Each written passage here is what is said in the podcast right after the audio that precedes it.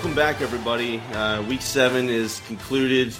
Kicking it with the grid with uh, Trevor Blake and myself, and it, it, was a great week, man. We had a lot of good games. Uh, there were some really crazy finishes. Even like you said, we've got football dang near every day of the week. Um, and this one, the first one that we're going to bring up, that uh, it really shocked, I think, most people. The Arizona, uh, or excuse me, Colorado uh, and Stanford. I don't know why I wrote down Arizona in my notes for some reason. Uh, they, you know why? It's because they're on my mind. I love Jedd Fisch. I respect that guy. He did coach at Michigan, so you know whatever. I'm gonna. But it was Colorado and Stanford. What a game! What a comeback! I watched all the, the highlights. I had a because it was it was halftime when I got home, and Colorado was down, or Colorado was winning. Excuse me, twenty nine to nothing at halftime. And guess who came storming back? The friggin' trees, man. I, I I went to bed. I was like, okay, this one's over. Snooze fest. I wasn't feeling great. And then all of a sudden, I wake up the next morning and I see prime time on the on the news, and he's all upset. He's you know calling out his players. I'm like, what happened, man? It, I don't know. Did you guys see it? I, I think Blake, you went to bed. I, Trevor, you said you passed out, right? Uh, I didn't. I didn't see it, man. But uh, I don't know. Is it a big? Is it a bigger comeback or is it a bigger uh, dismantling of a falling apart? I don't know which one's bigger, the comeback or the just utter it was a inability to stop like stop points from happening. I mean, that's impressive, man. That's on both sides. 29 to nothing and they fought tooth and nail second half. I didn't I went to bed because it was 28 nothing or 29 nothing. Yeah, was, whatever it was. When I woke up, I was just like, what the hell happened? I was so mad that I missed it because I'm so bad about sitting up till one o'clock watching these games and then getting heartbroken. And then the one I go to bed for, I miss out on the comeback. You know, we had just had that conversation. What was it, USC the week before with Arizona? USC Arizona, and we stayed up till two thirty in the morning and waiting at that two point conversion, and they blew it. So when I saw this, I was like, okay, it's over. They're, I, Blake and I literally just talked about this, and then sure enough, the one that we go go to sleep for, you know, they freaking do it, pull off the upset. Uh, so good, good for Stanford. Everybody was counting them out because they're trash, and uh, they came back and knocked down Colorado. And you know, I said Colorado was going six and six. You know, after they beat TCU, they may not make a bowl game. I, they, they, they needed the Stanford win. I, I don't think they're going to get past Arizona. I don't. I mean, go look at the rest of their schedule. I don't see it happening. Um, but maybe I'm just being a, a pessimist. Whatever. Uh, I know Trevor's got some some oh feelings oh on it, dude. Like seriously, we we talked about it. I know you guys all said like their defense is trash, but I don't even. I think that gives trash a bad name. Like seriously, the, that's bad. That's really bad. That is. You basically gave up forty-seven points in a in a half to one of the worst teams in in the Pac-12. terrible, terrible. Yeah. All those people that are high in Colorado are silent today. One of the worst. They're probably getting high football. Yeah, that's true too, Blake. They might have got high at halftime. That might be why they come out playing so flat in the second half. Between that and maybe he didn't get enough sales on Instagram. I don't know. I didn't see the post. I know Shedeur Sanders people were trying to sell merch like during the game. Like I was like, "What in God's name's happening right now?" I know it. Hey, Did y'all maybe see they the get a valuation that Shedeur Sanders is getting right now for the NIL? No, I it haven't. is the gr- it is higher than any other quarterback in the NCAA. How is that possible? It's just name who is who his dad is Yep. and all the attentions on him. I mean that's that's what it's all about name, image, image, likeness. So he's gonna get it. Supply and because who his demand, man. is. I, I definitely he- get the name and image and likeness thing, but I'll tell you what, him getting a four four point two five million dollar valuation, and that's two million more than than than Archie Manning's grandson. Are you kidding me right now? Hey, I've also seen rumors that they are intentionally not running the football so he can pad stats. I don't know if that's accurate or not, but I've seen a lot of people on Twitter point that out that that's why they don't do many rushing attempts, and also something about why he holds on to the ball so long and tries to roll out and throw it away versus taking sacks just to keep a certain uh, stat. Or no, he doesn't throw the ball away; he takes the sack just to keep the attempted pass to completion ratio down for the NFL or something like that. Yeah. So I don't know if that's really what's going on or not, but that's what people on Twitter think's going on. Well, I I mean, there's some validity to what that. I mean, it could be that. I mean, they're very vain, like that. That team is all about themselves for sure, and it, it would not surprise me. But at the same time, I guess it kind of would because of all this stuff that uh, Coach Prime preaches about hard work, hard playing hard, playing through all four quarters type of thing. He preaches all that stuff. So I highly doubt. I mean, I don't know. I don't know what's going on over there. It's just bad all around. It's bad. Yeah, hey, conspiracies are everywhere, baby. I don't, I don't know. I mean, I, I still, I still like Shedeur uh, stats inside. They're wonderful. Uh, same with Travis Hunter. He came back and he had a, you know, yeah, he got mossed on uh, at the end, but I mean, this dude's still crazy stats. So I don't know. I don't, I don't know. We'll, we'll see what we'll see about Colorado uh, moving forward, but that'd be a wild, that'd be a wild uh, finding if it really is true. Uh, to get away from them because uh, they're they're failing school now. They're done. Uh, two amazing plays happen this week. Hail Marys. They they hardly ever work, but we had two this week. Colorado State was down to, to Boise State.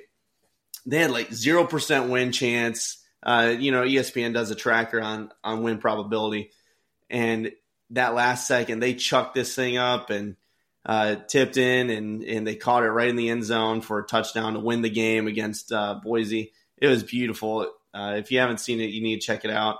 And uh, also the Houston versus West Virginia game, absolutely wild game. It was back and forth, zero defense on that field. Uh, I was actually surprised Garrett Greene was able to pass the ball because this year he really hasn't been able to. Uh, I mean, it's not been bad, but it hadn't been good. You know what I'm saying? So that game was just back and forth. I, I don't want to toot my own horn. I did call it Houston was going to win because I thought West Virginia was suspect. People on Twitter were talking about ranking them, and Blake, I, I don't want to hear it. I don't want to hear it. Uh, I know they were in our, our top 25, but in real life, you know, they, they should have been in there because they're trash. Not in my top 25. They were in your top 25. Okay. And I, again, my, my wife did. I'm going to blame Dana on this one. Uh, be, I'm just kidding. I told her to, I told her to do it while I was driving. And you know what? Uh, I messed up. Okay. I'm to take, I'm to take the blame. And I just had to shout out my wife because she did make a, a good graphic for us. And, I do appreciate it. Uh, but either way, Houston got the dub on a beautiful Hail Mary. It was awesome. Uh, that, that game made me happy because there was like 10 seconds left. West Virginia scored, and I thought it was done. I thought they were cooked, but they got a penalty uh, for unsportsmanlike conduct. It pushed the kickoff back. They got the ball at like the 45 and sent that thing up and won the game. So go check those out if you haven't another game real quick we're going to hit on in this intro before we uh, get rolling on to some more top 25 talk uh, the pittsburgh game man blake called it in, in his gridlock that pitt always is, is good for one of those games man and the dark horse for trevor they, they boy that horse is dead now boy i'll tell you what it, it's gone uh, pitt went out and blasted him man straight up knocked him down so I, I don't know. I don't know what's going on in the ACC. I don't know what's going on in football this year. It feels very strange. Um, so yeah, we're, we're to roll on, get into this, this top 25 talk and uh, do the usual movers and losers here that we, we do. Uh, movers so far this for this week, we got Tulane moving on up. Mizzou backs in the, uh, is back in the top 25. They should have never been out of it, in my opinion. Air Force getting some respect finally. Uh, Iowa they're hanging around, man. I this team, Iowa, they could go eleven and one this year. I'm seriously, go look at that schedule. Their offense is atrocious, but their defense and special teams is what Iowa does. This is a team that could go to the dang Big Ten championship as an 11-1 team. If they somehow pulled off an upset in that game, and they go to the college the college football playoff as a 12 and 1 Big Ten. I mean, that might be the greatest coaching feat ever. And Brian Ferentz still wouldn't have his 25 points per game, so he wouldn't get his bonus. Are you saying that you would put an 11 and 1 Iowa Cockeyes Big Ten champion in over the Lord Florida State undefeated ACC champs? Would you do it? Simply because of the the feat that it was to get there and defeating either it's going to be Penn State, Michigan, or Ohio State. Hell yeah, I'd put Iowa in. Let's see it, baby. I, I want to see that and just see what happens. I like it. I would do it too.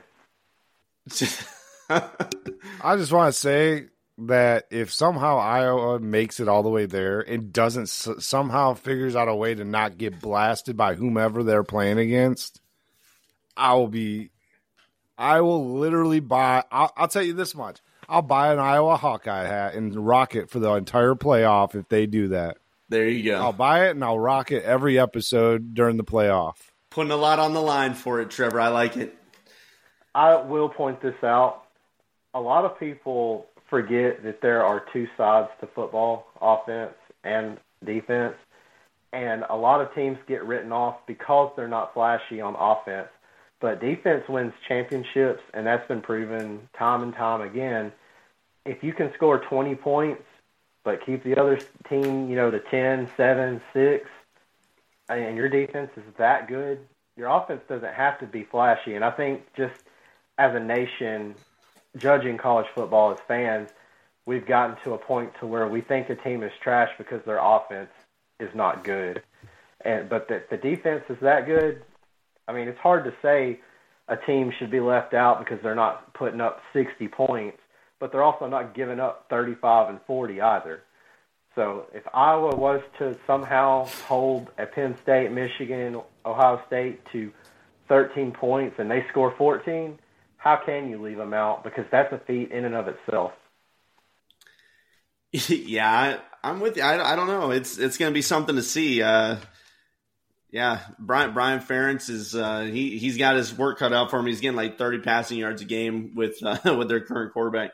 Uh, we're going to talk about that one later, though, as we talk about the uh, the drubbing of Wisconsin. Unfortunately, uh, Notre Dame they're another one moving on up um, just a little bit more. You know, they they obviously beat the hell out of USC. Uh, so they deserve to, to get back up up the rankings uh, ladder a little bit. Uh, losers wise, we just mentioned them. USC, get them out, man. They're they're down. They they gone, baby. I mean, Caleb Williams had a horrible first half, the the worst of his his career it seemed. Uh, Notre Dame defense, uh, again, great great performance. We're gonna get more into the weeds on, on that game later, but just had to shout that out. USC, they're a loser. Louisville, you're losers. Somehow, I, I guess I can still see them being in the top 25 because they have a good win against Notre Dame. But God, they got handled, man. Uh, UCLA, they you know lost to Oregon State.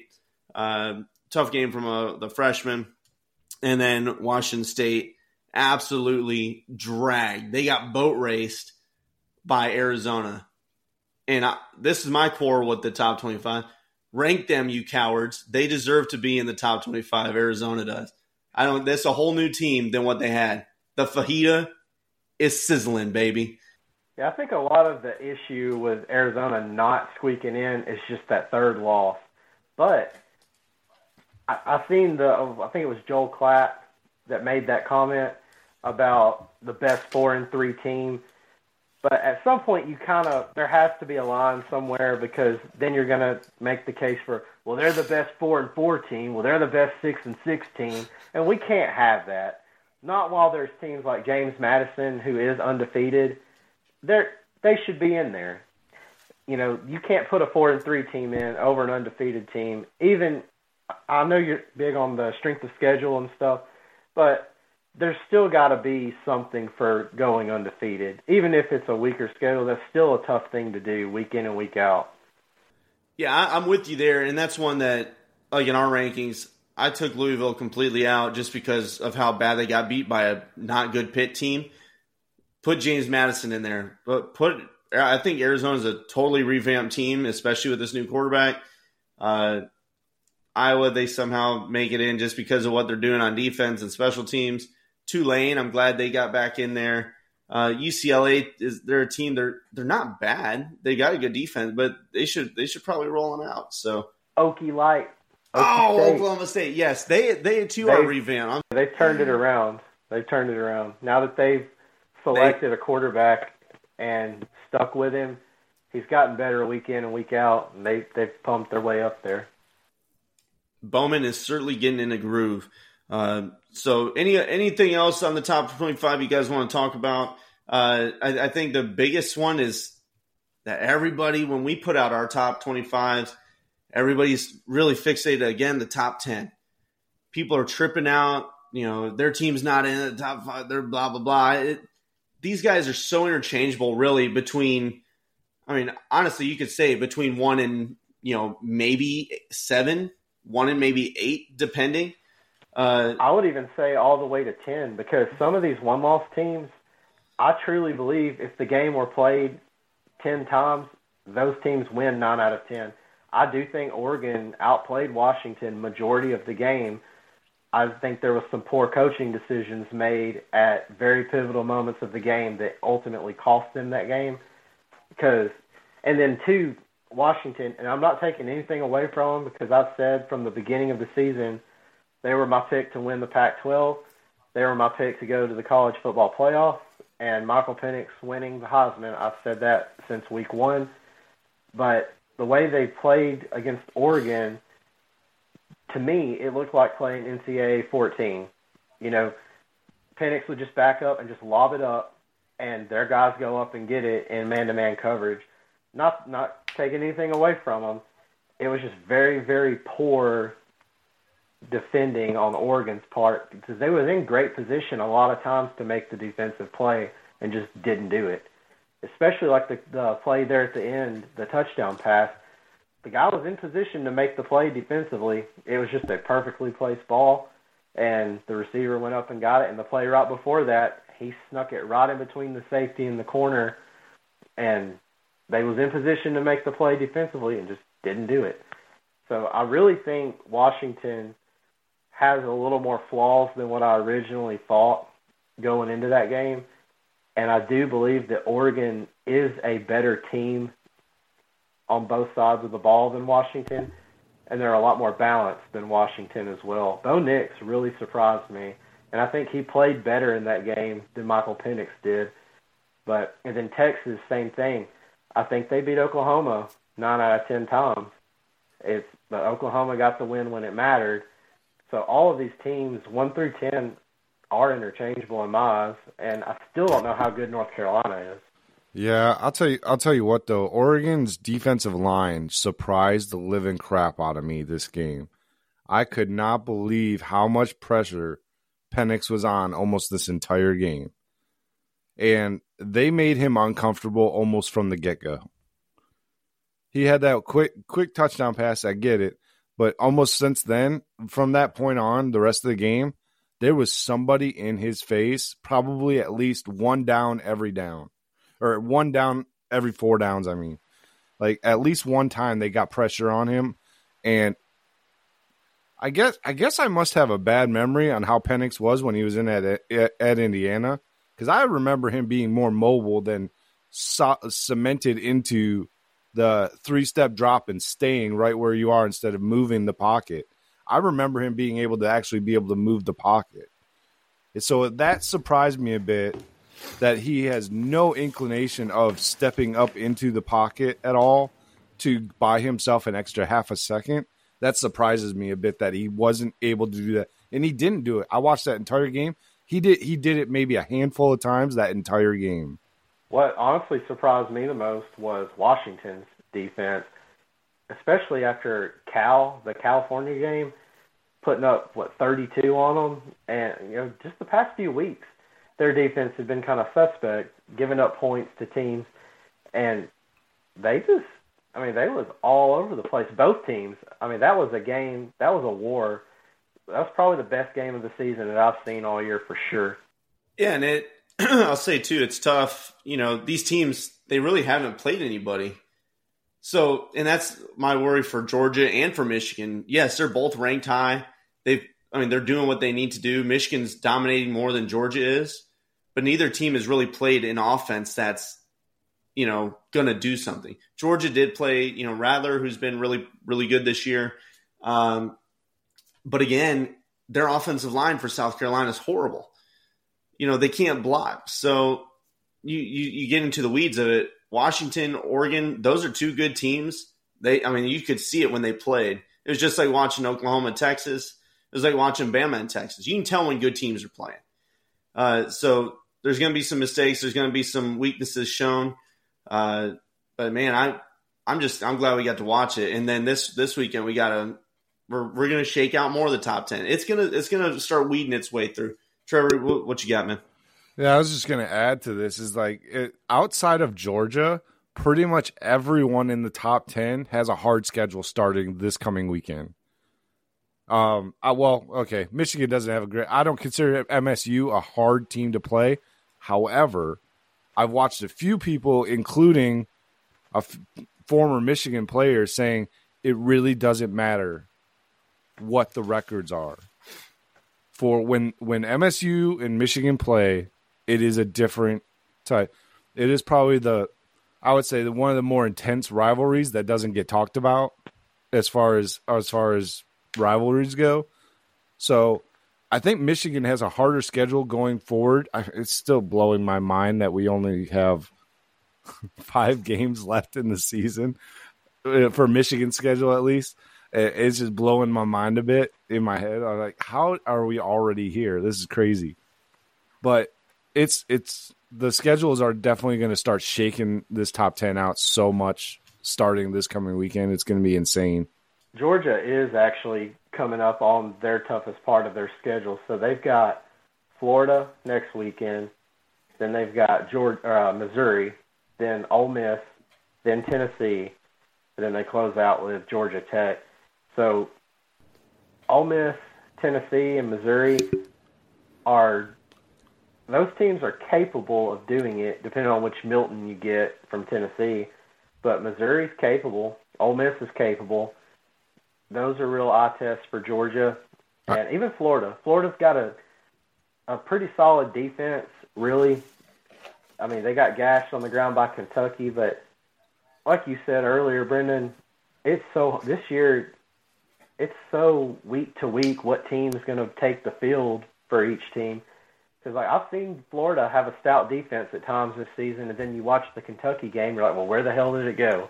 Yeah, it's yeah, it, it, it is tough, and like I said, we're we're going to shake out a lot of this. Uh, but again, that you could see you could see an end of the season where you got multiple undefeated teams, and somebody's going to get left out. So it's going to be a tough tough one. Uh, it's tough making picks this year. I feel like I'm I'm struggling. I'm in the struggle bus. I don't like picking chalk. You know, everything. Oh, I'd go for the favorite. Go for the favorite. Because I look at some of these, and it doesn't seem like that. It, it doesn't seem like they're going to win. And then I don't know. We'll, we'll, we'll talk about our picks here shortly. I, am I'm, I'm definitely on the struggle bus. Uh, comeback kid, not doing so well. Uh, but guys, we're going to go ahead and, and, shift into these games and, and get talking about that. Uh, again, Washington, Oregon an absolute battle. Number eight, Oregon. Number seven, Washington. In Seattle. Great environment there. I, I love seeing game day. Uh, you know, it's early morning. It was still dark out. They had the purple lights in the buildings behind it. Beautiful. Uh, you know, I'm a big guy for like color and uniforms and things like that. But either way, yeah, I, you say what you want to say about me, but I like it. Uh, this came down to coaching right? Coaching and uh, time possession a little bit, but th- this was really Dan Lanning. I, I was concerned about his uh, his first half, the end of half there. Uh, I know you want to go for the dagger, you know, get that momentum at halftime. Maybe he just knows his kicker sucks. I mean, I, I don't know. He said it was, you know, the, the information he had at the time to go forward on that fourth down. I think he should have taken that field goal. Hindsight's twenty twenty though. Bo Nix and Penix, they both had great games.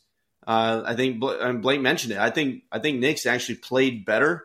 Uh, Penix still he threw the dimes when he needed to though, and they were dimes because it was only in position where where his wide receivers could catch them.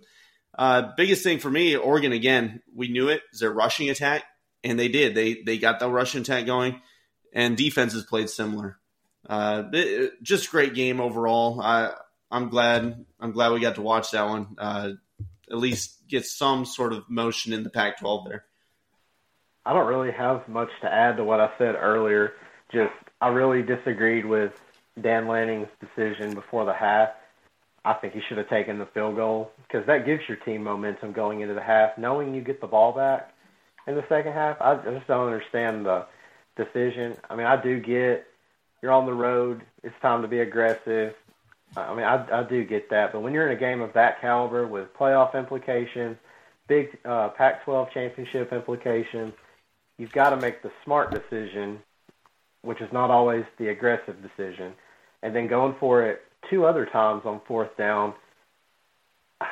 You got to take the points. You've got to take the points. That's not that's well six points that was left on the field. You know, but I don't know. I think Oregon outplayed Washington, it's just the, the poor coaching decisions there really cost them the game. And just to add on to bring bring back into the fold what Brendan was mentioning about the Oregon running game and how fantastic it was, which it was. I think what caught me a little bit more off guard was the the balance in which the Washington offense was running, where they they really did make a conscious attempt at being a balanced team, running on first down, even running on second down before they decide to even throw the ball. And the running backs were getting getting uh, getting some decent yardage on it. Um, I just don't think, for me, Washington. I think it could have been a lot worse for Oregon's defense if they really started to utilize that play action off of good runs that they were doing. I don't think Washington utilized enough play action pass in in that game to open up even open it up a little bit more for the passing game. But that's just the, my a little side thought on mine. Yeah, and uh, another thing, we we've been doing our picks and stuff at the end of the, the game. We're we're going to kind of do a run through on our picks as we go through the games, just so uh, you guys can maybe have a feel for a, a better feel for it. I, I, picked Oregon. Blake picked Oregon. Trevor picked Washington on this one. So good on you, Trevor. Uh, for me, I, again, it was Oregon. I thought their ability to run and their defense would lock this down. Uh, I do think if they played again, it would probably go the other way. Same with, like Blake mentioned, the Texas game. And, uh, you know, it, it's just one of those. They play multiple times. I think Florida State Clemson, Clemson is right there. And I, I said that earlier in the preseason. I think Florida State beats Clemson in the regular season, and then Clemson beat them in the I don't know if that's going to happen now because Clemson's got two losses. But either way, these games are so close. It, but they beat them when it mattered. So we'll see if they meet they meet up again in the uh, in the championship games. Uh, next one up, we got Texas A&M and Tennessee. This, this game, I, Jimbo, man, that that man's got to be burning up, absolutely burning up. I, we got friends that are Aggie fans. They're they're fed up. They're they're like we're done with the season, and I don't blame them, man. I, would be pissed too. You pay that man that much money. I'm sorry to some of my other Tennessee fans that are friends. You know, they should. That's a game Texas A&M should have beat. Joe Milton sucks. I'm sorry, he sucks, man. Go Tennessee's run game now. I, I hand them a lot of credit because this Tennessee run game was on fire this week and that's something that Texas A&M is supposed to be really good at. So Texas A&M crap the bed. They're done for. They're cooked. That season's that season's out the, out the window, and they're they're done. I got nothing else to say about it. Man, I'll tell you what. I am so over Texas A&M. You have officially pissed me off to no end. the one time I bring you off the flipping pine, you just shit the bed against a mediocre we'll just say it, pedestrian Tennessee team. I'm just I'm so mad right now that I got an L because I went out on a limb and trusted the Aggies were actually going to play something. Freaking a, Jimbo is Dunzo. I've been saying it all season. I've said it for years actually about Jimbo Fisher. He's one of those guys. He just cannot win no matter how talented his teams are. Even going back to Florida State, he had a dream team down there with uh was it Kelvin Benjamin, and Jameis Winston, and he got it done. But you could tell they struggled a lot even in those days. And since A and M, he's had all the money in the world thrown at him. They've thrown it at every top recruit you can get in the nation, and they just cannot put a product on the field to win big games. He just cannot do it. So, like you said, his ass is on fire right now. Yeah, and I, I picked Texas A&M. Trevor picked Texas A&M. Blake, good for you picking Tennessee. Uh, I was really surprised again about the ground game. They had 232 ground yards. Jaylen Wright went off. Uh, Milton, though, 11 of 22 for 100 yards. That it's just not cutting it, man. Um, and then Max Johnson, he had a rough outing. Tennessee's defense did they pressured that man a lot, and I do wonder how their season would turn out, you know, for Texas A&M if if Weigman didn't get injured. But that's how the cards fall, man. I had I picked Tennessee not because I like them because I can't stand Tennessee; they're garbage. But I had zero faith in Texas A&M and you know I'll never I don't have any reason to pick them. They will choke any game away. Yeah, it, it, it's sad to say. I mean, this was their most winnable year. I feel like for the West, uh, the talent they have. Yeah, Max Johnson's in after the the injury, but Bama's kind of in a down year off, offensively mainly. Their defense is still very good. Uh, Tennessee again replacing Hendon Hooker. Uh, and Hyatt, you know, out wide. So, it, you know, Tennessee's passing game is lacking. Uh, it's just one of those, man. I, I thought Texas A&M, after, you know, the, the showing that they had in Miami, that maybe they, they'd revamp, but maybe they get a little bit better. It's just not happening. Uh, so sorry, sorry for my, my Texas A&M, uh, Texas A&M fans, the buddies there. What's up? And I will add to the, the Texas A&M side – and I'm not defending it because I'm I'm not one of those people that say the officiating costed someone a game, but just in general across college football, the officiating something has got to be done and said about it because the amount of very pivotal calls that are getting missed in very pivotal moments of the game, like two face masks missed on Tennessee that ended in punts for A&M. Not that their offense would have done anything differently had it been called anyways, but it's just there's getting to be so many more missed calls that are just blatant. And I know that with replay and stuff getting rewound in slow motion and stuff, it's a lot easier for us as fans to see it. And in real time, it's still difficult for officials to see but some of these calls are right in front of their face, and they're not getting called. And there's some there's ones that get called that are super questionable, that come in very pivotal moments of the game. And I think officials should be scrutinized by the NCAA, just like players and coaches are by the officials, because somebody has to hold them accountable yeah, I, am with you on that. And uh, another one I watched, I mentioned it was Oregon State. Uh, I know they yeah. still won the game. It wasn't like it, but there was one where uh, he, one of the defensive ends, I believe it was, wrapped up uh, right under the neck of uh, Dante Moore, and they called. I mean, the guy was right there, and they called a face mask. And the guy even like got up and he was like, "No, I grabbed him on his shoulder," and they're they're like, hey, sorry, that's a face mask, you know, or they, they didn't even call him a face mask. They said uh, roughing the passer, like hit to the head and neck area. I'm like, dude, it's across his freaking chest, man. So I don't know that uh, officiating definitely needs to get figured out because it, has been really bad this season. Uh, another game that we're going to jump into, uh, we mentioned it was the Kansas game versus Oklahoma State. Kansas, obviously, they're without their their, their starting quarterback, but but the Bean, the Bean, man, he's not that bad. You know, he's he's a seasoned quarterback. He's played around. He had a hell of a game, honestly. Yeah, he had two picks, but still, uh, that that's one I picked Kansas. Blake again going out on limb, picking Oklahoma State. Uh, Trevor picked Kansas, his other dark horse. That's a rough week for you on your dark horses, buddy. I, I just recognize that. Uh, Dude, I'm so- telling you what, it's just a rough week, rough week altogether. Thank Yes. God my Michigan boys won, but Hey, and the Lions, baby. All right. and the Lions and the Lions, yep, they, they That's right. They, they rocking and rolling right now. oh man, but yeah, it's either way. Kansas, ah, they blew it. Oklahoma State, though, give them all the credit because they've really turned this season around.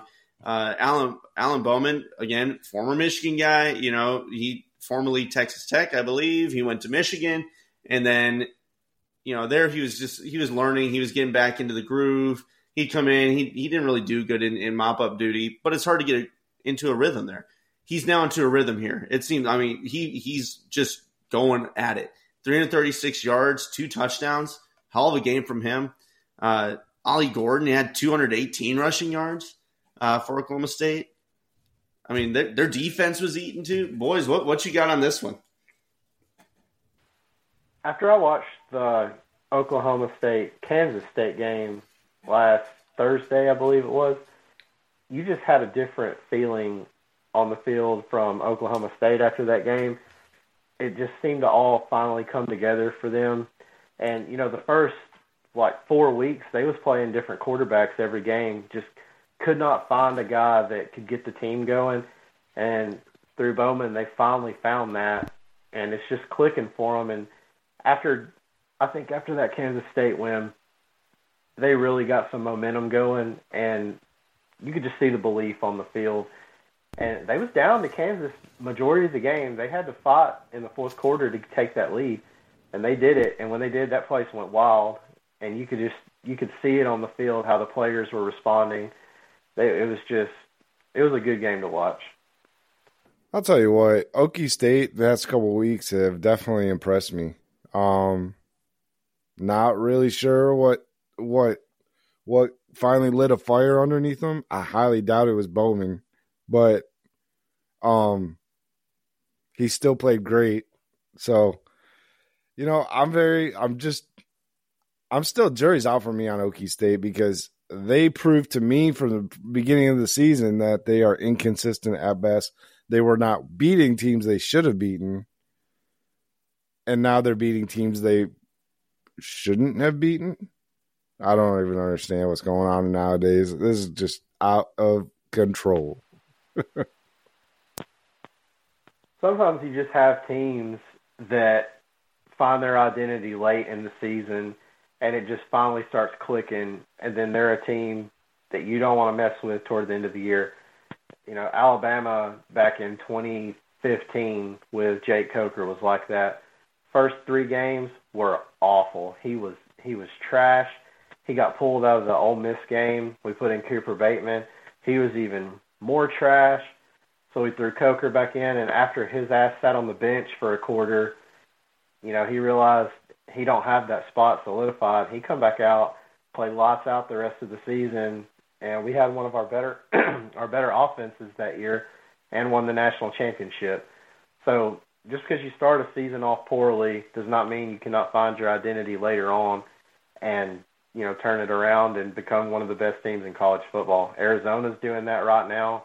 Oklahoma State's doing that. Not that they're going to win their conference and go to the playoff or anything, but they can still hit, you know, seven, eight win seasons or even nine or ten win seasons and just turn it around. Absolutely, and that's that's the beauty of of the college football season is teams change so much through the course. Uh, you know, a lot of development, all those extra practices. It's gonna be good to see. And with Oklahoma State moving forward, I'm excited to see what they do, and maybe they spoil some seasons. I don't know. Uh, Bean, I just wanted to touch on Bean again, just because I, I like this guy. Uh, just he's got a great name. He's got a great name. He threw for 410 yards and five touchdowns, man. Yeah, he threw for two picks again, but you know, the dude, he's cooking, man. You know, the the beans are in the pot. He's they're boiling.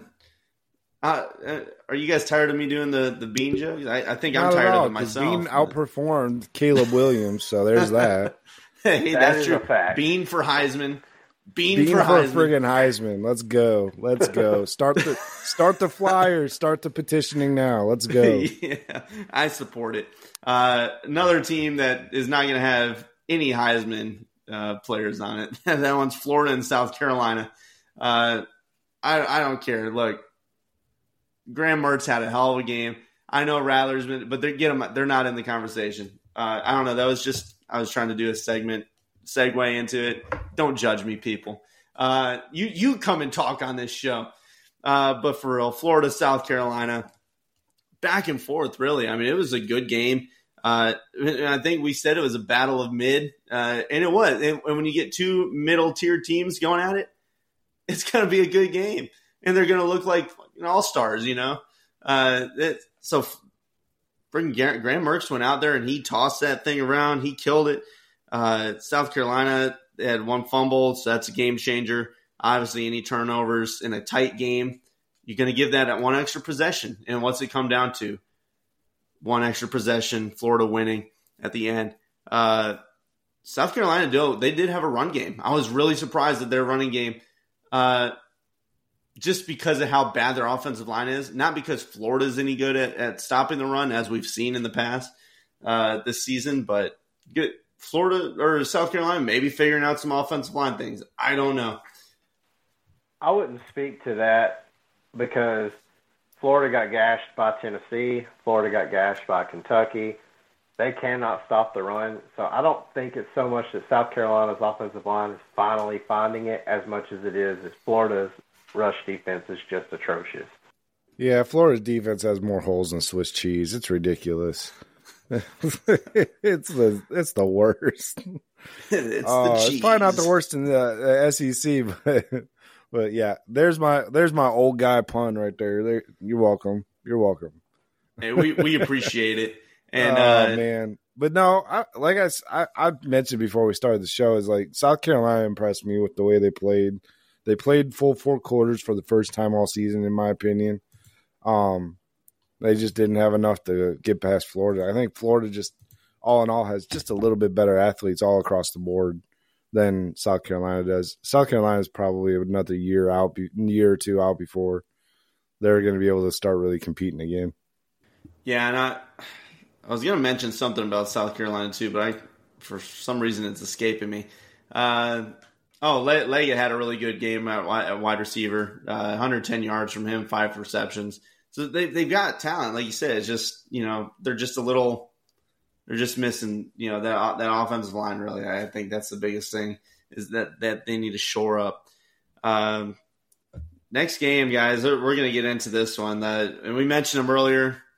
Iowa, old Iowa, Iowa and Wisconsin, man. That you look at the box score on this, and you're just like, what?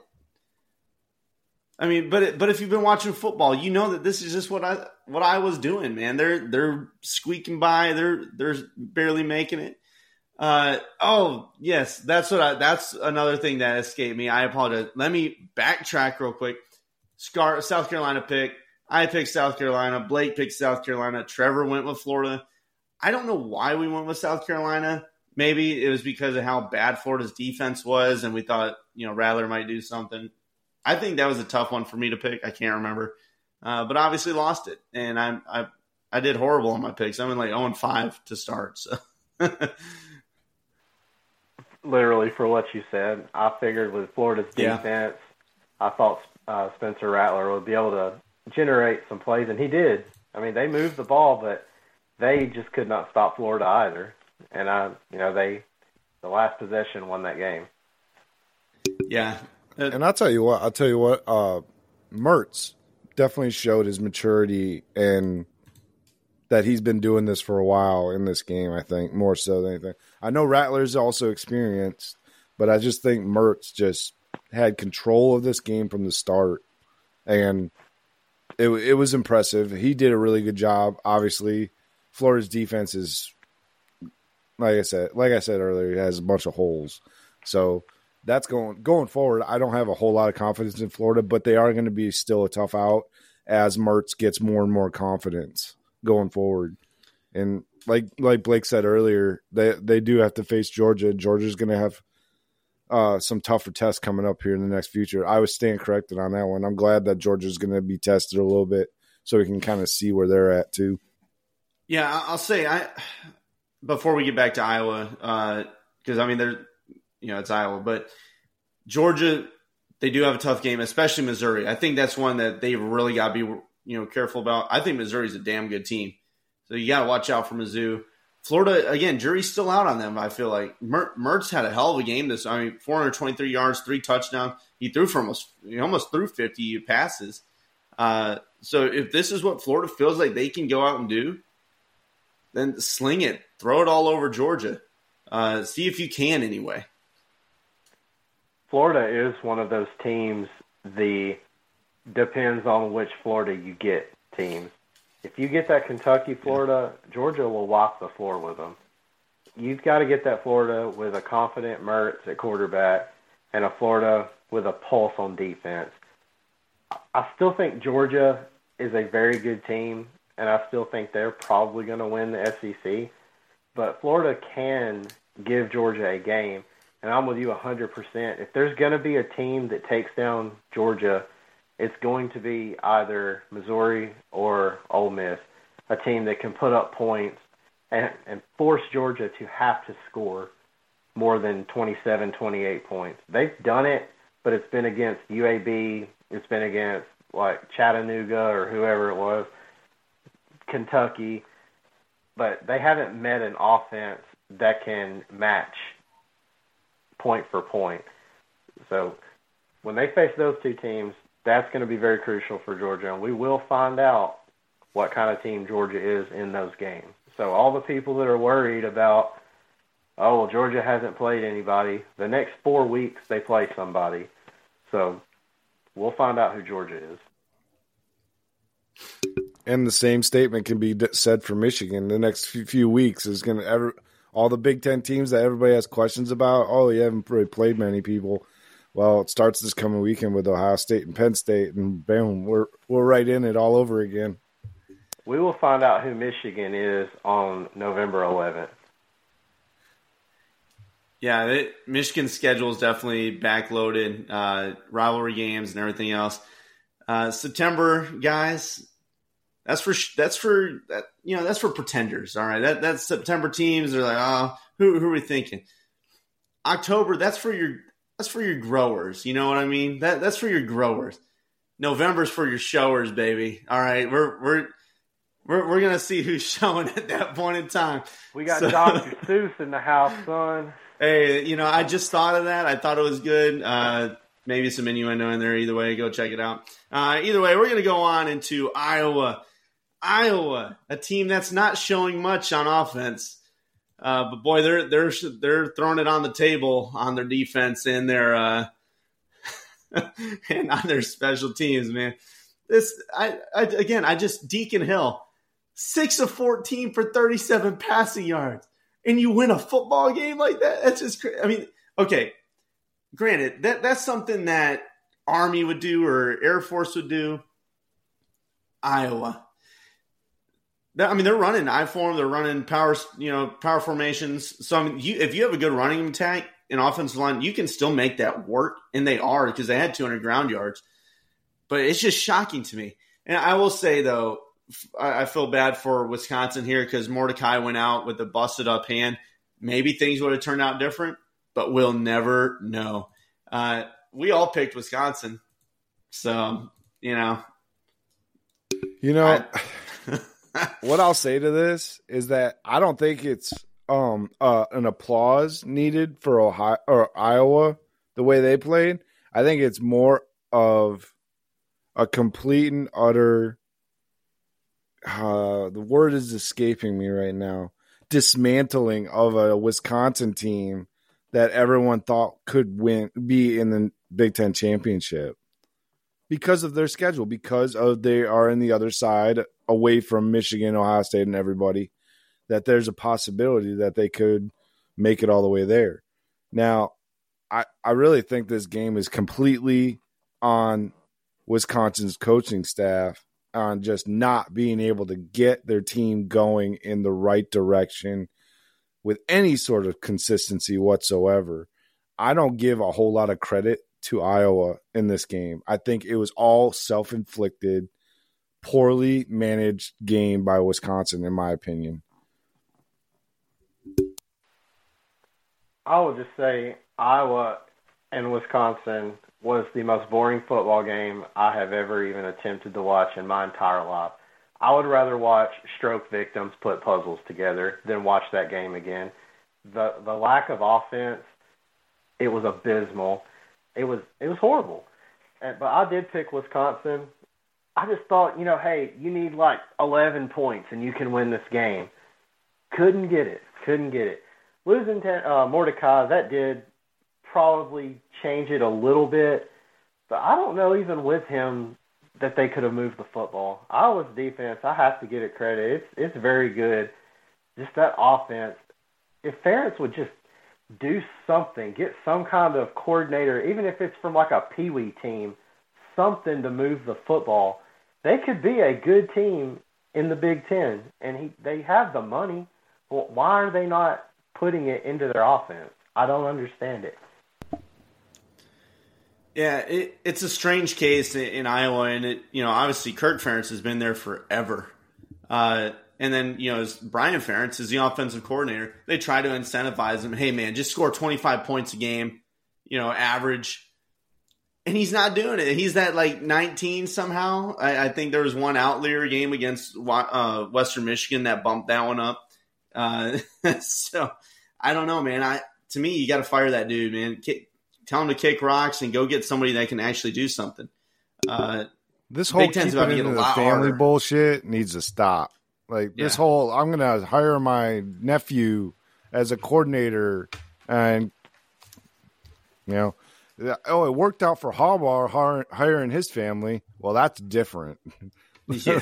that's different. That guy actually knows what he's doing. Apparently, clearly, the Ferentz's Ferentz's people just don't know what they're doing. they, are terrible. They're terrible. There's a start. Terrible. I've never liked Ferentz in the way he coached ever. Really, no. I've never liked the way his philosophy on coaching.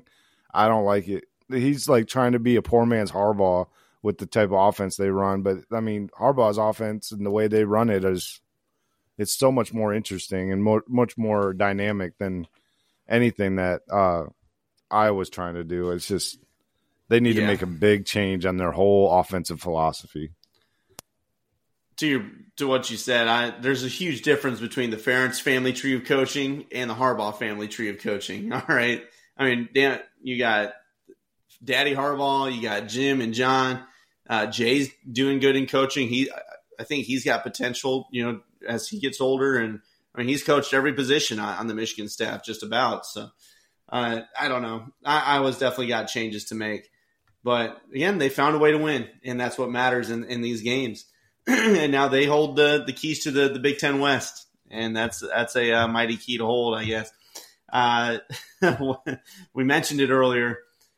A team that's really coming on. Another another food joke that we can you know kind of use. You know, his name is Fifita, but we call him the fajita because this, or, or, or as Blake calls him, the little empanada. Uh, he's a freshman, man, but he is out here slinging it, dude. He is he's just killing it. He took Washington to the or well, actually, he didn't get to play Washington, did they? I'm trying to remember. No, he didn't. He came in against USC, right? That was his USC. first game. Yep. Yeah, so his first game was USC. Imagine if they played him during Washington. I mean, that was a tight game. Could Arizona's that team? If he'd been playing all season, they they lost to a horrible uh, Mississippi State team in like triple overtime. And yes, Mississippi State sucks. Okay, they are horrible. Uh, they they took Washington to the wire. They took USC to the wire, uh, and that was a, a poor you know you know two point conversion. So they're they're like three or four plays away from being maybe undefeated or six and one. I mean, it's just it's crazy what Arizona's doing. So Fifita, he's really killing it. 342 passing yards, you know, he he's he's a lifeblood of this team right now. They've got a good running attack. Their team, hey man, I'm I can't wait to see what they do. And Wazoo, they can't run. They blew it, man. They they again, no help for Cam Ward. That poor guy, he's doing everything he can, and he's a hell of an athlete. He gets no help, and that upsets me. He is literally the the South Carolina. Oh, fudge. What's his name? Rattler. He's a he's the Rattler of the Pac-12. super talented guy, but he has no team around him.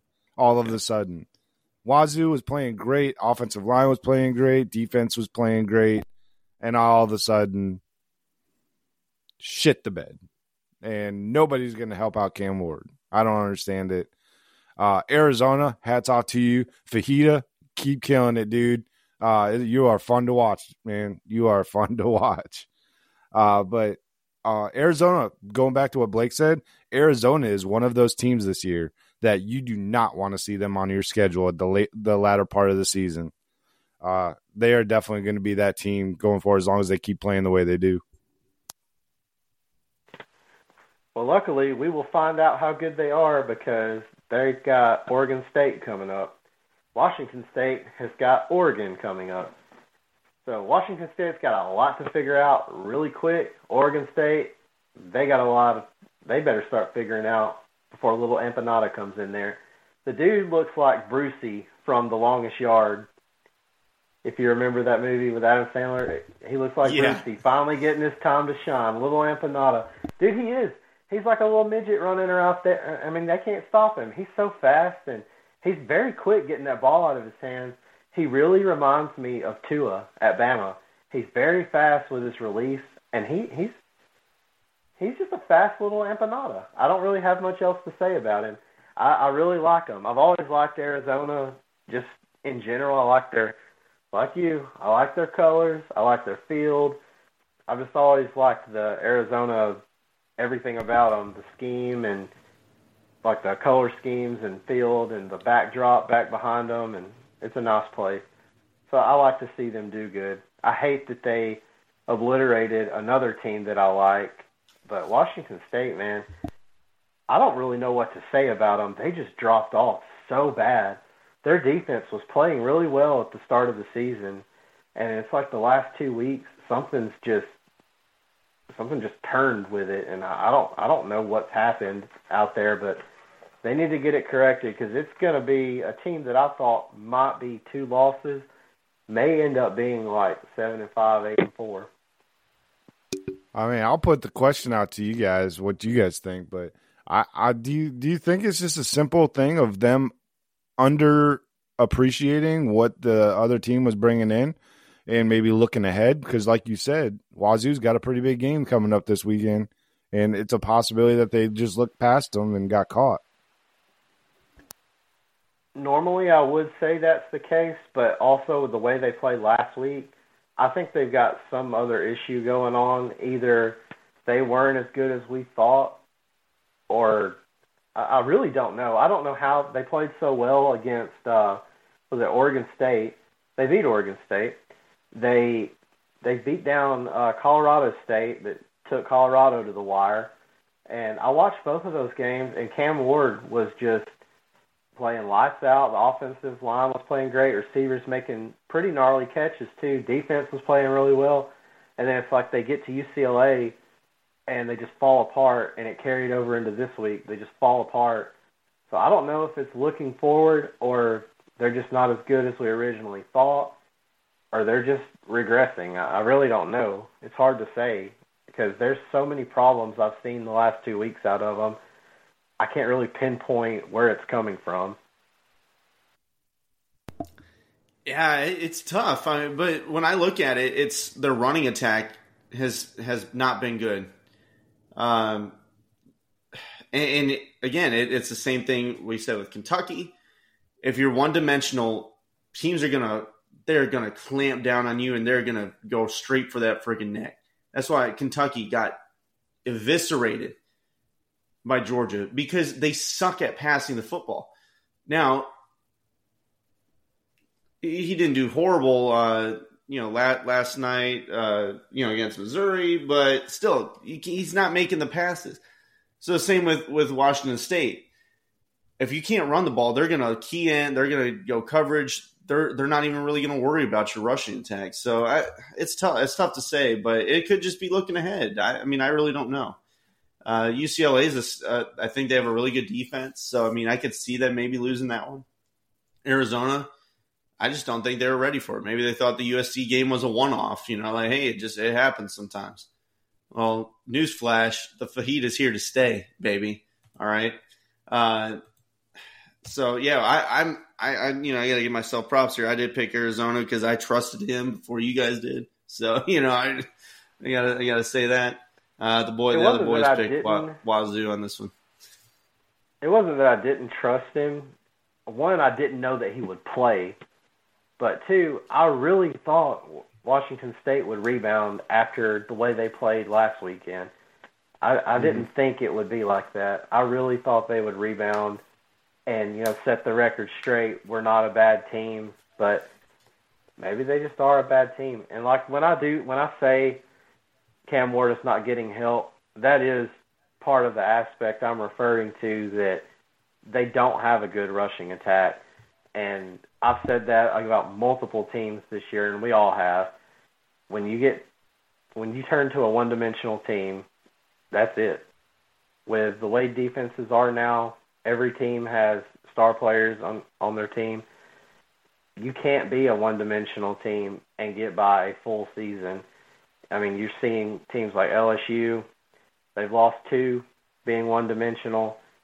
They're they're a second half season team. It looks like they've really turned it on the second half of the season. But these teams like Kentucky, South Carolina, Tennessee, they're one dimensional. They've only got a rushing attack, and A and M really did kind of expose that or tried to in the beginning. They was getting a lot of pressure on Milton and just forcing Tennessee to run the football. Unfortunately, they was able to run the football, and that that really beat Texas A&M down. But that's what you're seeing out of all these teams that are one dimensional. It's not going to work out forever, and it just caught up with Washington State. Uh, and I'll just add one more thing about Washington State, and I'm going to get off my little soapbox with them. Cam Ward's a great quarterback. I think he's going to be a really great quarterback to the next level for somebody, maybe a wide receiver because he just has that he has that length to him a bit. So I could see him going both ways. But that I digress with that. Um Wazoo's uh yeah, something's going on with them. I don't understand it. Um at this point in time, I think I'm gonna go on a limb and say that them beating Oregon State, I think, was more of a fluke than the uh, something that we would, should have expected from them week to week. I just don't think that they're that dominant, and it's one of those things where I think I'm off that Wazoo bandwagon and back on the Beavs bandwagon.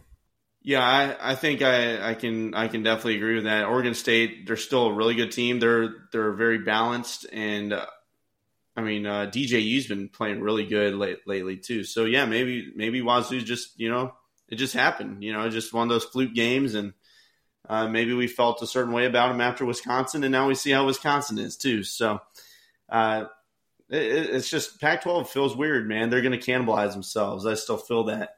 Uh, moving on into the uh, the Auburn LSU game. This is one I, I said it on.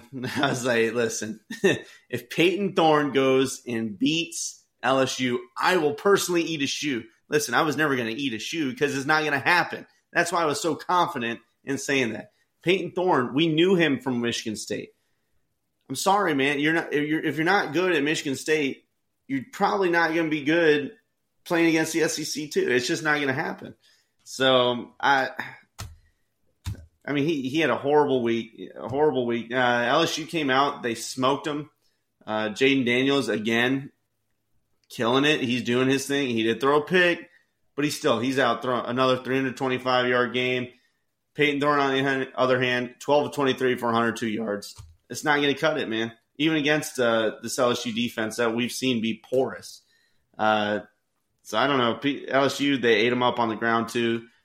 Maybe they're working on their run game. They're they're trying to get some some help for Jayden Daniels. They had 238 ground yards, and uh, Jayden Daniels. I mean, hell, he had 93 himself. So uh, LSU, they're back on. I, I still I still think they have a chance to to win the the West. Uh, I think you know it was a an expected outcome for me. Um, there's really not much to say about this other than I think that LSU played a great game. I think Jayden Daniels is solidifying himself as a very good quarterback in the SEC, maybe uh, the top quarterback in the SEC as it stands right now. I think it's between him and Dart for me. as far as the top quarterbacks go. But uh, oh, sorry, no, I take that back. Missouri's quarterback, I really like him too. So it's those three for me in the top for the SEC. so I correct myself, but there are three that are kind of neck and neck for top quarterbacks for the SEC. So I was really happy to see LSU get the win for this one because I needed needed the win really badly. um, and uh, so yeah, um, yeah, it was a good game all around. I really was happy with the way LSU performed. Look, Auburn sucks. All right. Thank you for that great input, Blake. I love it. Uh, he was he was foaming at the mouth to get that one out. I, I, had no idea what was coming. And profound statement, honestly truthful. We love you for it. All of us picked LSU, by the way. Uh, you know, I, if you if you didn't, I'm sorry. You got you got some problems. Guy told me he bet money on on Auburn winning it, and and he came back today, and I you know I pulled up the receipts, and he said he lost that money, obviously. So uh, sorry, buddy. Uh, you know, maybe take our uh, our betting advice next time. Uh, pick LSU. Uh, you know, one of my three games that I won this week. Uh, no more else on Auburn. I, I got nothing else to say about them. Sorry, guys. A better game: Wyoming and Air Force, two group of five teams that are vying for position. You got to respect both teams, man. And it was a game that came down to the wire. Air Force got the win. I mean, it was huge for Air Force. They're they're in prime position to get a New Year's Six bowl. They just got to keep winning out. Uh, they killed them, man, on, on the ground. 356 yards for for Air Force. Good game for them. I bow to the actually... Masters. That that was uh, that was an impressive display of running. Uh, and I'm very disappointed that the Cowboys didn't get me one more win before I hopped off that bandwagon. But well, I'm off it now. I'm off. I'm off the. I'm off the Cowboy bandwagon. Air Force definitely showed out. Impressive, impressive running game by them for sure. I didn't get to watch the game, but I've seen the rushing stats for Air Force. Uh, unreal. I uh, I did pick them but that was a toss-up game for me because I have watched Wyoming this year, and they're not a bad football team. So Air Force, I do believe, has to be a good team. So there's got to be validity behind their undefeated season because I do believe Wyoming is a solid football team. So if Air Force was able to do what they did and come out on top, then you know they're valid. Yeah, and uh, Trevor and I both picked Wyoming. Blake picked Air Force on this one. Uh, other things on on Air Forces, I mentioned it in the previews, but Larrier, their their quarterback, he's still able to keep that efficient passing, uh, even if it's six of nine.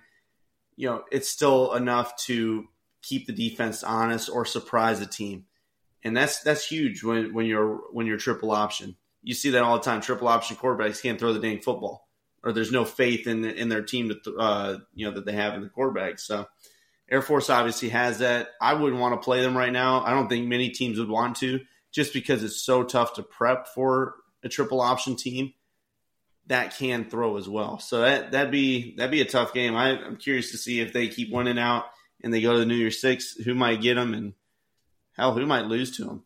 Uh, no, we kind of mentioned this one earlier. Uh, USC number 21 Notre Dame, USC was number 10. They're probably, you know, they're they're probably one of those teams that we've just overrated the whole year. Uh, I say we as a collective for college football, and talking about USC, we know their defense has been bad. Their offense, Caleb Williams, obviously, he was a Heisman winner last year. He's he's done many great throws and beautiful plays, but this week, I mean, he just came out and just laid an egg in that first half, man. Three picks. It was ugly. And uh, I know you guys can talk on this one more because uh, uh, I was at my kid's game and came in a little bit later. Uh, but man, that, that Notre Dame defense, what about it, guys? Yeah, phenomenal showing. I was so happy to see Caleb Williams' failure. I'm sorry, I don't like the guy. He's just got a poor attitude. I think he's a cocky son of a gun. And I like to see people like that lose football games. So I could not be happier to cheer for the Catholic Leprechauns. But aside from the game, I just want to point out one good shot that Caleb Williams had was he socked a Notre Dame fan on the field, punched him right in the goozle. It was a good shot. That was his best throw of the night. Because aside from that, it was three picks, two fumbles, never a chance in that game. Look, I may not be a big the biggest fan of Sam Hartman, but if you give that man a short field, he is going to destroy you. If you give him just a half a field to, to travel, he he proved it. He's proven it. He proved it back at Wake Forest. He doesn't need he doesn't need a ton of time. He'll find somebody. He had a couple of deep throws. I was really happy to see them start to like really open up the playbook for him this game, which was good, which was uh, very surprising. I really didn't think that Notre Dame was going to do it. It kind of went into my decision on why I didn't pick Notre Dame in this one. Is I didn't think the coaching staff had it in them to be aggressive enough to go after USC. But I was I, I stand corrected. Uh, they they had a great game plan for Caleb Williams and USC. Um, but on on the flip side note, Caleb Williams was, you know, he played terrible. I thought the running back for USC played great. I thought he had a really good game. Um, he was pretty solid all game long, giving Caleb Williams outlets all game long. Um, and uh, and Notre Dame's running game definitely uh was was a big help for Sam Hartman. And I'm gonna say it, Sam Hartman is a very very good quarterback. He did he did a very good job this game, and he he deserves the accolades um, for for this game. I will not say the same thing for the next quarterback I will be talking about, but that's that's just we're gonna next one next one over, and we'll talk about that. But um, uh, as far as this game goes, though, uh, Notre Dame, start to finish, they were ready to play. USC wasn't. That's pretty much my expert analysis on that one.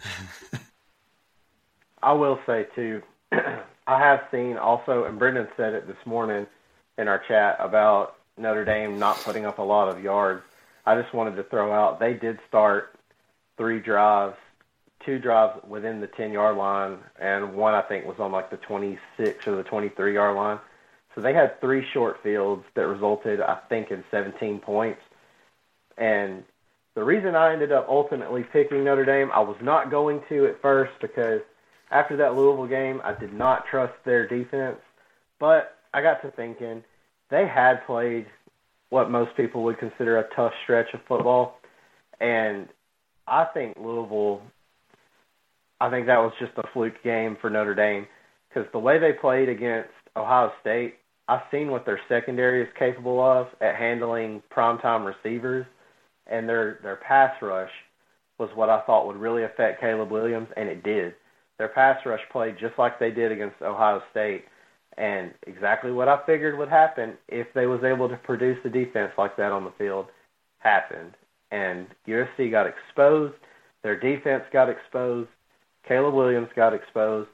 Lincoln Riley Taking the word out of Trevor's dictionary, pedestrian.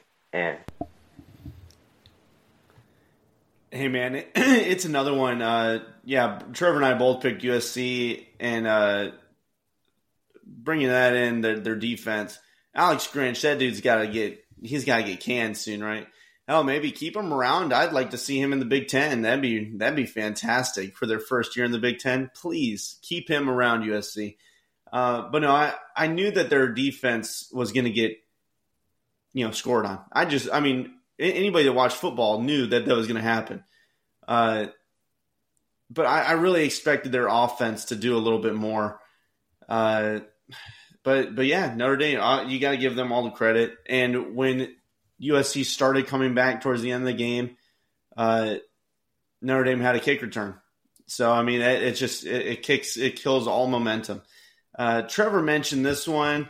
Uh, we're we're gonna lead into the next game. Trevor's got he is a hater, baby. He is this man. No no remorse for what how he feels about Drake Maye and uh, old North Carolina. Go ahead, Trevor. You you you roll. I'll tell you what. one, this, guy, this dude is the definition of pedestrian quarterbacks. Literally. And let me clarify something real quick. And I know to some people that are wondering out there, I'm sorry if my voice is a little annoying tonight. Uh, I'm a little under the weather and a little raspy on the voice. Um, but I mean, I talk a lot, so that it just is what it is. It's a hazard I have to deal with. But when I say pedestrian, it does not necessarily mean that I think they're a bad quarterback. I just don't think that they deserve the hype that they have been getting. And Drake Maye's been getting a ton. I mean, he had this great game against Syracuse. Woo! All of a sudden, he's back in the Heisman race. Like, what? Are you serious? It makes no sense whatsoever. In this game, seriously, I'm sorry, y'all folks. But if anyone wants to sit there and say that he had a great game, he did not. 17 for 33 is not a good game. I don't care who you are, that's not a good game. Four touchdowns, congratulations. You couldn't average more than 10 yards a pass, that's not good. You are a pedestrian, average quarterback in the NCAA football realm. that being said, Tez Walker, on the other hand, I am so glad to see you on the ball field, my friend. Seriously, it was really good to watch you play. I'm glad you had a game, um, a game of games, and definitely showing out why why they've been wanting you to play for so this whole season. Um, but that that's my analysis on Drake Maye, and I know at least one of my two counterparts disagrees with me. But that's my thought process. I do not think he's a bad quarterback. Let me just reiterate this. I do not think he's a bad quarterback. I just don't think that he is everything everyone seems to think he is. I think he's gotten overhyped, mainly probably because of the program he plays for, plus the coach that he's playing for has got that hype train going a little too far. But that's just that's just me. Um, all in all, it was a good win. I don't think it was a very um, four quarter performance. I didn't think UNC played gr- the best they could play, but they definitely played, you know, obviously good enough to beat Miami. And I thought Miami left a few points on the table in this game that they should have probably taken taken advantage of, and that they didn't. So I feel like that Miami kind of gave it to them in a way. But on the flip side of that coin, I thought Van Dyke played a really good game as well. Um, I thought he he really handled the the spotlight in this game, and uh, it was not for lack of Miami not trying. I just don't think that they they just didn't they don't match up well on defense against uh, North Carolina's wide receivers. I don't disagree with you about Drake Maye. I'm just not as hard on him as you are. I think he is a good quarterback. I don't think he's a Heisman quarterback. I don't think he is a first round NFL draft quarterback like a lot of people do. But he did have a solid game. And Tez Walker going six receptions, 132 yards, three touchdowns. Come on. That man needed to be on the field the rest of the season. And Drake Maye might look a little better if he was out there. But aside from that, they had a good running game going. Uh, Marion Hampton, 197 yards, average eight and a half, uh, one touchdown on 24 carries. But I agree, man. Uh, Tyler Van Dyke, he had the better performance of the game aside from the two picks.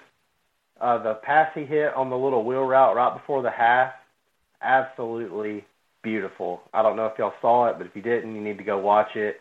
I had to watch it like eight or nine times. I cried on like the seventh time, watched it again, and then, you know, just kept going with the game. But yeah, Miami definitely left some points on the field. The turnovers were an issue for them. North Carolina's got a solid defense at times, but then looks a little suspect at times, giving up big plays. But I do think Miami's a good football team. that lost to Georgia Tech. I think we got money involved in that game. I don't know. I don't know how you make that decision as a coach. Not to bring up old woes, but I mean, my God, I can't let it go. But you take that away, Miami's undefeated. They're a good football team. They've beaten good football teams this year. So they're a capable program. Just got to get it figured out. The whole Georgia Tech situation, I don't even know what to say about it. So I just kind of delete that from Miami and holding that against them and saying that they're not a good team because of that. Because that was a coaching decision, not so much the way the team played. Yeah, I, I agree with you. I, th- I think Miami is a good team, and Van Dyke's. I think. I mean, he's uh, probably going to be one of the better passers in Miami history uh, when you when it boils down to it. So, I mean, which is kind of surprising to me. But uh, I mean, he, he's a gamer, and he was getting pressured. He was getting hit left and right. I mean, this dude is slow to get up multiple times. Uh, I, I, credit uh, North Carolina for what they said in the offseason. They did want to come in and they wanted to blitz more. They've shown that. They wanted to run harder and run more. They did. They had 270, uh, excuse me, 235 yards on the ground this game, and uh, you know that that's just one of those things. They said it. They're doing it. Uh, Omarion Hampton. I mean, that dude, 24 carries for almost 200 yards and a touchdown. So I, I'm kind. Of, I'm. I'm. My confidence is growing in this North Carolina team because they're starting to show me more uh, from you know what they said in the offseason, and they're doing it. Drake Maye, you're right. When you look 17 of 33, that, that's not pretty. Uh, I'll credit the Miami defense a bit because they they were doing good on coverage. Uh, but I will say Tez Walker being in there is helping the other wide receivers get open. It's creating more uh, lanes for him to pass into Drake Maye. And I mean, he did. He had four touchdown passes. They were all they were good balls. Uh, but yeah, I mean, he's got to get more accurate at, on on some of these passes so they're not you know being deflected or or you know because I think they had three or four uh, passes defended. Um, talking about Miami. So it's just it's one of those things. I, I, still I do like Drake Maye. I think he's got a lot of potential, especially with good receivers around him because uh, these other guys, two receptions, two receptions, two, two receptions for a running back, which is good. You got to have a dump down. Uh, but Tez Walker, six receptions for 132, like we've covered it.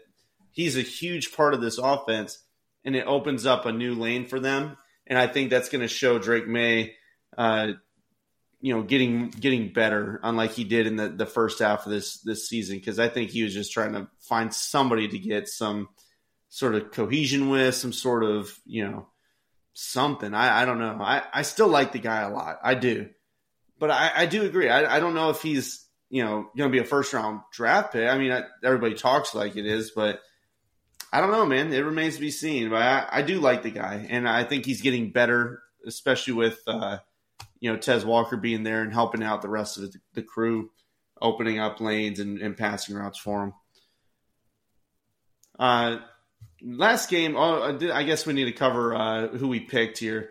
Uh, let's see. Trevor's the only one that picked Miami. Blake and I both had uh, UNC on this one, and the spread was only three in favor of UNC. It's a, a lot of these games were tight with with spreads, so it, it was a tough week, man. It, I think that that game also could have gone either way. They did have four turnovers, so like Blake said, you leave points on the field. Trevor said it, you leave points on the field, man You cannot turn the ball over in these tight games. Uh, so that was it on our picks. We're going to cover obviously the UCLA Oregon State game. It was a top 25 game. Uh, it, it, was just one of those, man. Uh, DJU had it. He he was he threw a couple of darts out there, man. He was looking comfortable. He's looking he's looking good. I know Clemson's got to be wondering, like, man, what what could have been, but I think this is just a better system for him. Uh, Trevor, I know this is a quarterback that you really like. Uh, th- th- this is a game that he's he's showing what he can do, and I, I yeah, can't wait to see what he does.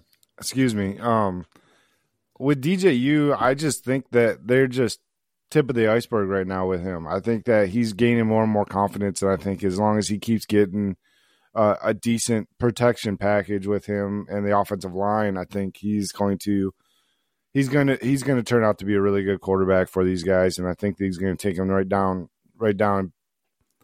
I don't know. My dark horse is dead in the water uh, for Pac-12. I mean, it was a long shot and a half, but um, but I mean, I can see Oregon State for sure uh, being in that Pac-12 uh, championship potentially, um, especially with everybody else beating up on each other. Now, Oregon State, they are probably one of, if not the most balanced team in college football. They have a, they're great on both sides of the ball. Their defense is solid, good rushing attack, good passing attack.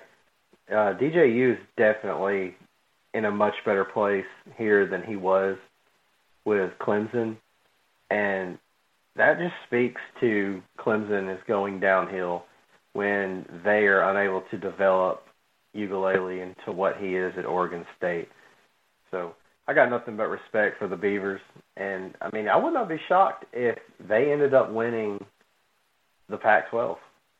Would not shock me in the slightest.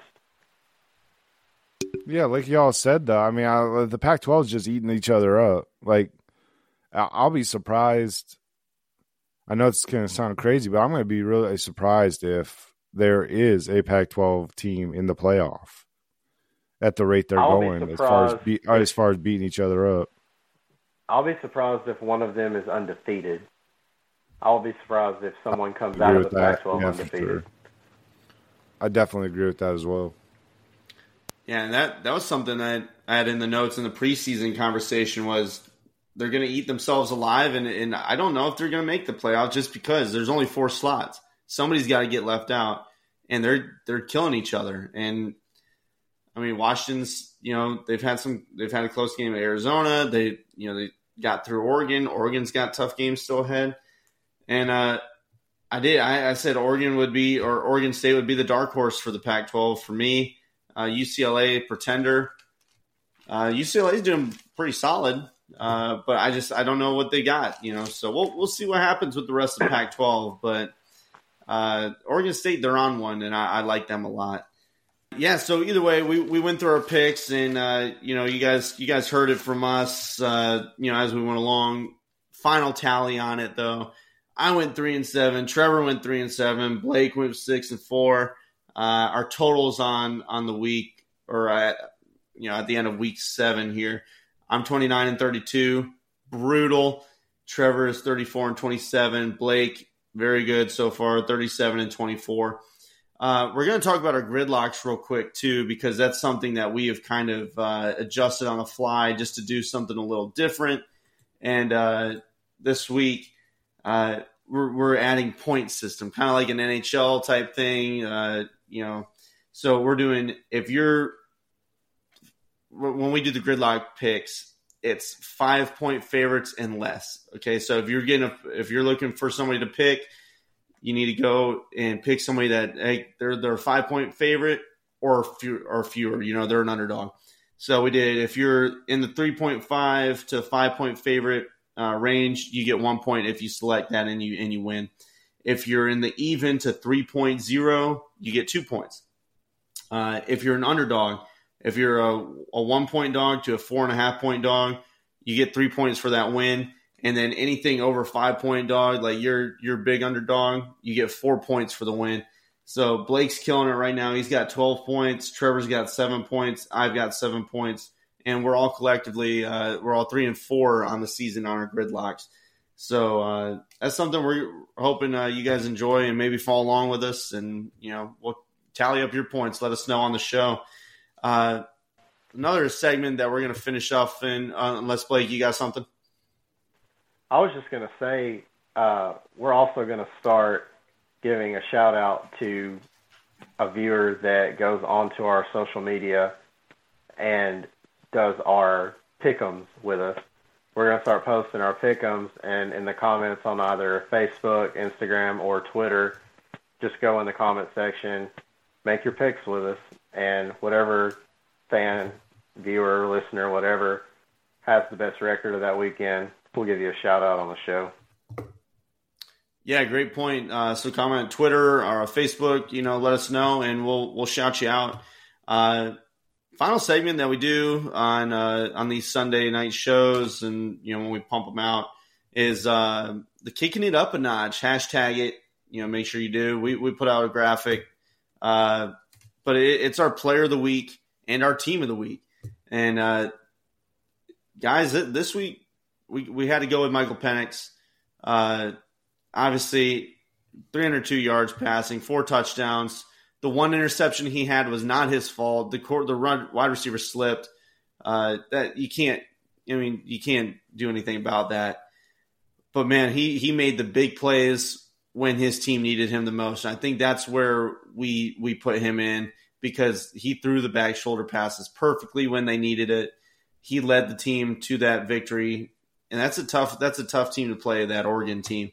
So that's who we went with with uh, with our player of the week, kicking it up notch player of the week, and then our kicking it up a notch team. We're going with two of them. Uh, you know, we we run the show so we can do that. You know, we change the rules when we want to. That's just how it works. Uh, team first one, Stanford, simply because that is a hell of a comeback. It's impressive. I know it's a blunder on Colorado. I don't care that Stanford, you won that game came back, beat the hell out of them. Love to see it. But the big one, Notre Dame, that defense was a story. Obviously, the offense still did really well, you know, with the, the short fields, and they punched it in because they could have been stopped. You know, they could have they could have kicked field goals. No, they scored the touchdowns. The defense, multiple turnovers, locked it down. Beautiful game from Notre Dame. Uh, and we'll see what they do the rest of the season. I, I don't think they're playoff contenders anymore just because they got the two losses, but – I mean, they they can they can still make a run for New Year's Six, and hell, who knows? Chaos. Maybe they do sneak in. I have no idea. But team of the week for sure. That defense impressive. We love to see good defense. More teams need to lean on it. Uh, gentlemen, any final thoughts on the week? Uh, we we got weeks week eight coming up, and I will give a quick rundown on the games coming up during the week. Blake, go ahead we're just going to talk very briefly about the Alabama Arkansas game and my thoughts on where our team is headed. So, I've come to the conclusion that we have several problems with Alabama. Offensive line, Kadyn Proctor, got to do something with that man. He is getting eaten alive on the outside. Every game, he's giving up four to five sacks. He's getting beat so bad, so bad, and so often to the outside. He cannot contain anybody. Uh, here's my issue: we're not running the football effectively because of our offensive line. We are having success at the same time. Here's some stats from the Arkansas game.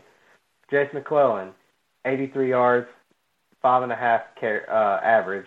Roydell Williams, 68 yards, nine and a half average. Jam Miller, 40 yards, 10 yards per carry average. Justice Haynes, five and a half yards per carry. We're getting solid runs, but going away from the running game in the most pivotal of moments throughout the game. And largely because of the return of old No Eyes. He's back. He come out in the first quarter, second quarter, was picking them apart. I even got on Facebook and made a post, wow, I'm impressed with Jalen Milroe. I had to delete the shit because old No Eyes come back. I mean, dude, what? It's like he went to at halftime to take a nap with one of those little, you know, sunblock. I he come back out in the third quarter. He's overthrowing everybody by 10, 15 yards. He's playing Madden with the TV off again. The dude, I have no confidence in the guy. You give him an inch, he takes a mile. He sucks. I, I, I want to like the guy. I've done everything I can to give him credit and say he's good, but he's just not. Even a blind squirrel finds a nut. And one thing I, I want to make sure viewers, because uh, I know we got a lot of SEC fans, and obviously like our my family side of it, you know Michigan fans. Trevor, you know Michigan fan. Uh, so we will cover. We will have at the very end of the show if their teams or their games have not been covered during our top ten games or whatever we'll do a brief rundown of the Bama and the Michigan games at the end of each show, uh, just for you know for our fans that that love those teams. Trevor, you want to talk about Michigan at all, real quick? I mean, there's really not much to say about Michigan. They are, in my opinion, and in many other opinions, the best overall team in the country right now. They have left no doubt. The only criticism I have for Michigan at this point in time is that I don't like how they start so slow. They start too slow and allow if they start this slow against Penn State and Ohio State and even Maryland, who are all fairly fast teams, I think it could be a problem. But I don't, I don't know if that's uh, just a product of their competition. Is that maybe not taking them as seriously as they should, or it's just just the way that they work and that they're more of a closer than they are that first half team, which is fine. Um, JJ McCarthy has played lights out. He's better than Drake Maye. Um, he's better than most quarterbacks. He's certainly better than. Uh, he's he's he's in my opinion he is in the Heisman talk right now. I know his stats are not there, technically speaking, but that that that young man makes this offense go. He's got the confidence, he's got the right mentality, and he knows how to look for more than just one receiver downfield. Um, but I'll now that that being said, I also want to point out one little thing that I wanted to touch on real quick. Michael Penix Jr. will win the Heisman if they continue the way they go. Michael Penix Jr. is the best pure passer in college football right now. That dude could hit a dime from 60 yards. I watched that dude drop so many passes into the into the lap of his receivers. It is uh it was mind-boggling to me how accurate he was. I haven't seen a quarterback like that in a really long time. How accurate he was under pressure in some in some cases. So just wanted to throw that out there. Yeah, I think he's uh, the quarterback to beat for the Heisman. Do you think J.J. McCarthy is better than Jordan Travis? Uh, trying to think, man. I, I don't know. Jordan Travis is he's a gamer. I, I like him a lot. I do I do like JJ, man. He he's a very good quarterback, and his QBR shows it. Uh, yeah, he had three it's like he has these games like he did against TCU where he threw two bad picks. The Bowling Green game, he tried to be like superhero and, and force it into tight, super, super tight windows. And he can do it most of the time, but he, you got to be careful. So he's toned it back. He's he's doing what he needs to do. Um, I don't know, man. I don't know if he's better than Jordan Travis. Uh, I kind of want to say yes, but that I might be biased. I don't know. I mean, obviously, you know, they're my team. I support them, but objectively, I don't know if I can make that comparison right now. Uh, I, I, like what he does with JJ, what he does with his legs. I like what he does. You know, he's got a very tight spiral. Uh, he's got a rocket for an arm. Honestly, I mean, he can laze these things in. So I don't know. I kind of lean yes. I guess we will see what Lord Waldrop has to say about that. Yeah, baiting me in there, baby. Oh, hey, man. all I'm gonna say to that all I'm gonna all I'm gonna say is that JJ is better than Jordan Travis, and pretty much anybody that comes out of FSU's program, he'll be better than. Like I, I swear, Jordan Travis, I don't think deserves to be deserves to be in the same conversation as JJ. I don't I don't think he has that kind of command of his offense. I don't think he has the respect of his entire team like JJ does. I don't think he has the character that JJ has. I all, all together, all together, real talk. JJ's just an overall better. God dang, man. no, look, hey. I, I'm I'm really am joking a little bit, but um, just... but no, JJ. uh, my only argument between Jordan Travis and JJ is JJ has less talent and is doing more with it than Jordan Travis has probably one of the best wide receivers in the country, and they still aren't winning. But what about strength of schedule? Hey. Like I said, I don't judge. I'm not. Strength of schedule is not indicative to me. It is a secondary, it's a tertiary factor as far as I'm concerned. Eye test tells me everything, And what tells me is FSU is not a playoff team. Jaws are dropping in the athletic facility of the Florida State softball room right now. Absolutely dropping. Tallahassee, if you hear this, you're I mean they they're gonna be triggered, man. They're gonna be they're gonna be coming after you, Trevor. And I, I'm here for it. I, I wanna see the interactions. Uh I know Jared's Jared's gonna levy the entire weight of that fucking team. Jared is about to go scorched earth on this man. Trevor, watch out, bro, on X. I will say, guys, if you don't know, Jared's uh, one of our one of our favorite followers on Twitter, X, whatever you want to call it. He's on there all the time. He's giving us hell, and we give it right back to him. We we appreciate the contact, the interactions, and all you know, just all of it. Everybody, we Barbara, obviously, we appreciate you, um, and just everybody, Thank man. you, Trevor, Trevor, you got any final comments there? I, I know you look like you're you're biting at Uh, the dang nail. Jared, go easy on me, man. I'm. It's not my best week. It's not my best week. I'm a little under the weather, so my my my punching gloves. I'm not quite ready yet. But no, real talk though. Like I, I stand by everything I say. Um, I love it, man. but I mean, I'm all in down, on it. son. He's like, you know, it's been a rough week. It's been, but no, I'm serious. Like, you, you guys suck. So, either way, guys, we're gonna wrap it up tonight. We appreciate everybody again. Uh, you know, hit us up on all the social media uh, platforms.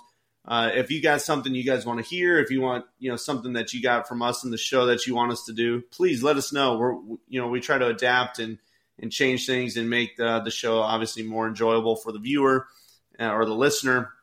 And uh, you know, obviously, as we get you know bigger and grow, we're going to try to get YouTube and all these other things. So just let us know your feedback, and you know, we'd be happy to to take any advice. So, Trevor, go ahead.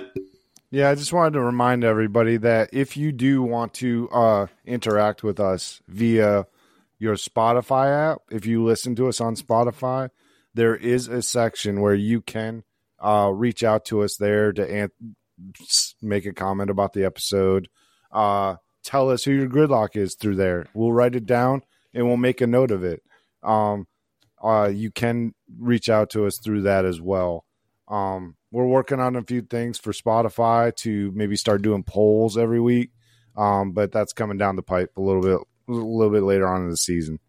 And yeah, we'll, we'll we're gonna you know make some adjustments there, and then also maybe some uh, some other things down the line. So just keep keep listening and uh, keep supporting us. We appreciate it, and know, we just do this out of love of football, and we're glad that you guys love it too, love it enough to listen. So thanks again, y'all. Take care. Have a good night.